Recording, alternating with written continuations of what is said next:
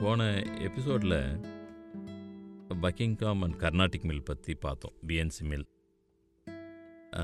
அதே போல் இன்னொரு ஒரு தெரிஞ்சிக்க வேண்டிய இன்னொரு விஷயம் சென்னையில் பக்கிங்காம் கனால் பக்கிங்காம் கால்வாய்னு சொல்கிறோம் இல்லையா அது.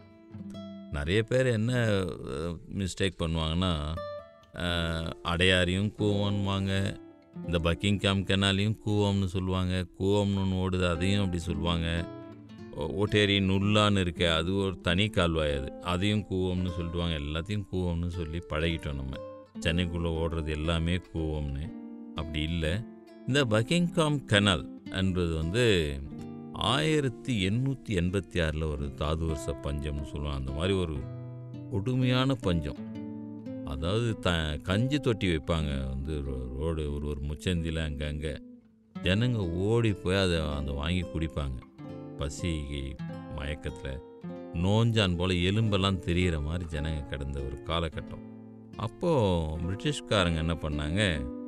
இவங்களுக்கு ஒரு வேலை கொடுக்கணும். அதே நேரத்தில் அவங்களுக்கு ஒரு பெரிய ஒரு நெட்வொர்க் வசதி கிடைக்கணும்.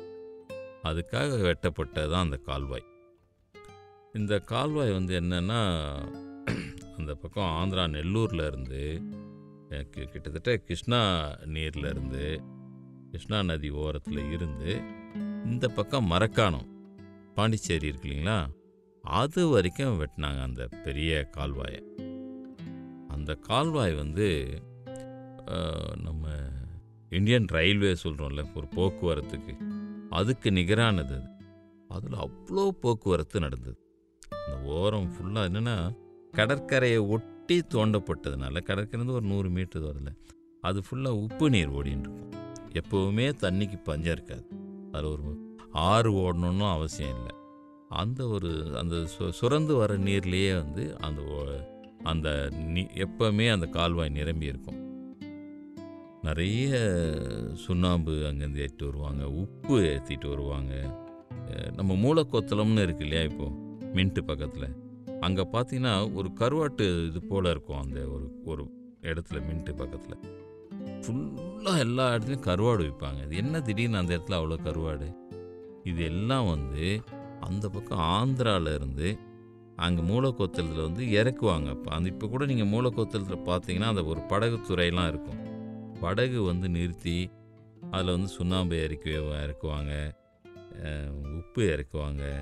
கருவாடு இறக்குவாங்க முக்கியமாக இதெல்லாம் அந்த இது வந்து ஒரு ஆயிரத்தி தொள்ளாயிரத்தி அறுபது வரைக்குமே கூட அதில் வந்து கருவாடு வந்து இறக்கிட்டு இருந்தாங்க.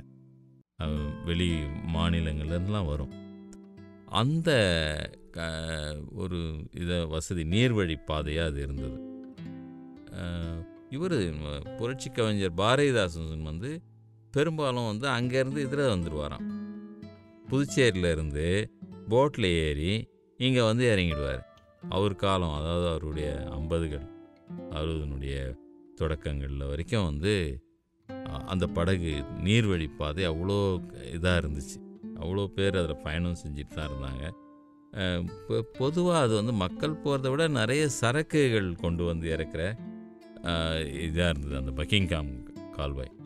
அந்த ஆயிரத்தி எண்ணூற்றி எண்பத்தி ஆறில் ஏற்பட்ட பஞ்சத்தை போக்குறதுக்காக மக்களுக்கு வேலை கொடுத்து ஒரு கூலி கொடுக்கணும் அவ்வளோ பேருக்கும் என்பதற்காக உருவான அந்த பக்கிங்காம் கால்வாய் அப்பப்போ பேசுகிறாங்க இந்த நீர்வழி பாதையை சீரமைக்கணும் அப்படின்னு. நிச்சயமாக அதை பண்ணலாம். இப்போ வந்து நிறைய இடத்துல அதுக்கு நடு நடுவில் அந்த பறக்கும் ரயிலுக்கான இதை போட்டுட்டாங்க சில இடங்களில் வந்து டெம்பரரியாக சில இடங்களில் அது பாதை தடைப்பட்டு போயிருக்கு. மறுபடியும் கொஞ்சம் தூரம் அந்த கனால் ஓடுது. இப்படி விட்டு விட்டு பார்த்தீங்கன்னா இப்போவும் இருக்காது எங்கே ஆந்திராவிலேருந்து நம்ம புதுச்சேரி வரைக்கும் அந்த நீளத்துக்கு முழுக்கவே அந்த ப பக்கிங்காம் கால்வாய் இருக்குது சில இடங்களில் இந்த மாதிரியான இது இருக்குது. அது அது மட்டும் சரி பண்ணிட்டா அட்லீஸ்ட் வந்து நம்ம தமிழ்நாட்டு லெவலில் இங்கேருந்து எண்ணூரில் இருந்து மரக்காணம் வரைக்கும் கூட அந்த பாதையை நம்ம சீரமைச்சிக்கலாம். பண்ணிட்டோம்னா அந்த நீர்வழி பாதை இன்னும் கூட நம்ம பயன்படுத்த முடியும். அது வந்து முக்கியமான ஒரு அடையாளமாக இருந்தது. பக்கிங்காம் கால்வாய்ன்றது சென்னையில். இப்போ மறுபடியும் பண்ணால் ரொம்ப யூஸ்ஃபுல்லாக இருக்கும்.